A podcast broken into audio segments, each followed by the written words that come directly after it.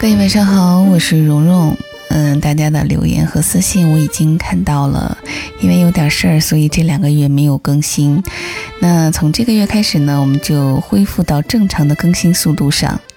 好的，今天给大家分享傅大人的一篇文章，以下的时间一起来听。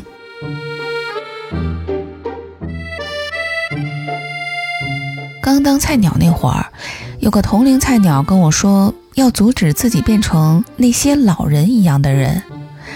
老人其实就是先期进组的几个同事，在他看来，那些大自己不过六七岁的人，懦弱逢迎，跟自己是两个世界的人。我望了眼那张看得清绒毛的理想主义爆棚的脸，什么都没说。一方面，我觉得这人太菜了，说话方式不在我中意的系统里；另一方面，老人们其实还根本来不及进入我视线。谁是老人？老人是谁？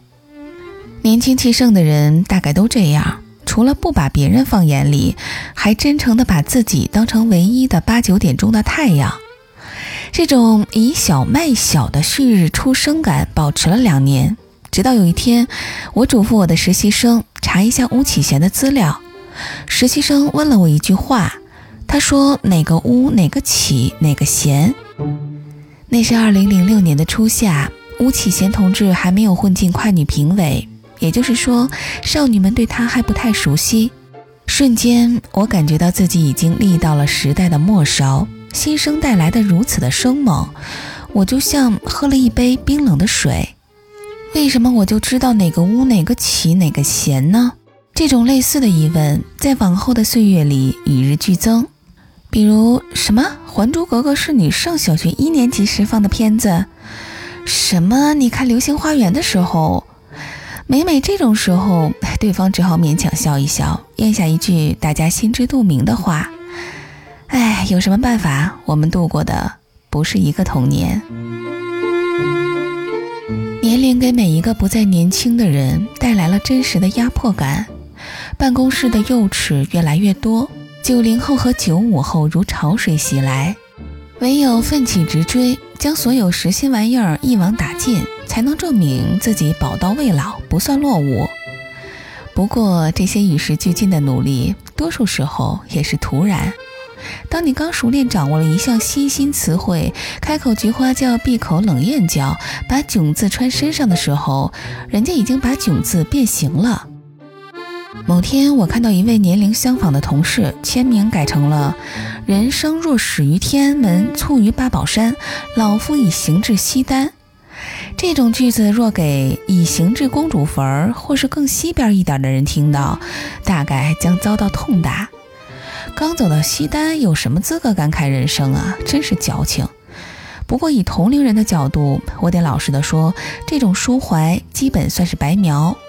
尤其是几天后，当我在一号地铁线上见到一个背书包的高中生，彼时他正在翻一本插页上满是青春美少年的散文集。翻着翻着，他就开始凝视起扉页，上面有一个校图书馆的印戳，此外还有一行稚嫩的圆珠笔字：“青春啊，请等一等，张某某，真希望时光一直停在这一刻。”这句话将我心中所有醋瓶一下碰倒，我忧恨地抬头看了一眼这个高中生。青春还要怎么个等你们法啊？申领青春补贴排队也是我们先吧。多年前，他来到，仿佛风中野草。我还记得他明亮炽热的怀花进未扫的院落，阳光似一首歌。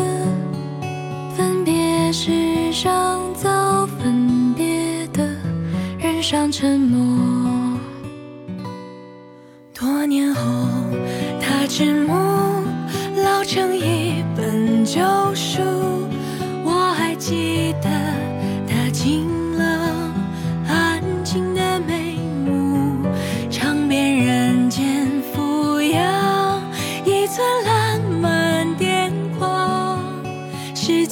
因此始终有春。山可望，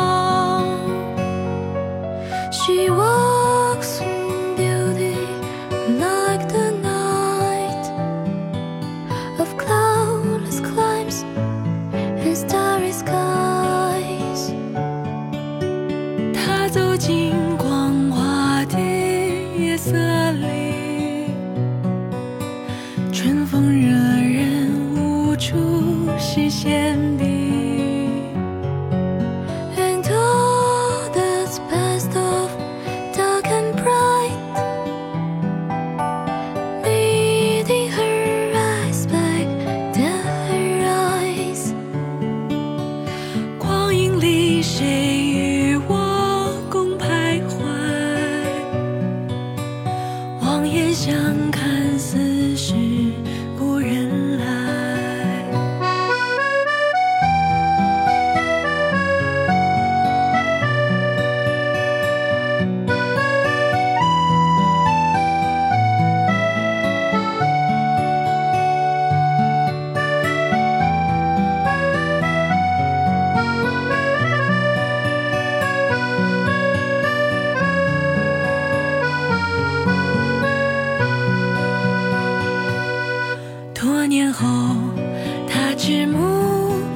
成一本旧书我还记得他经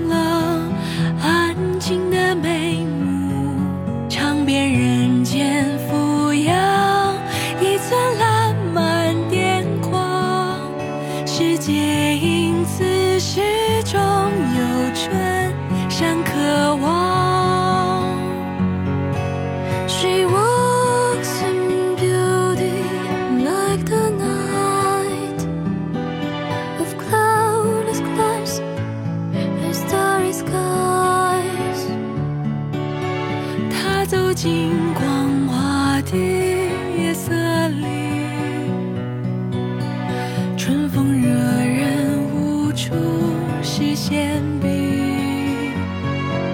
and all that's best of dark and bright meeting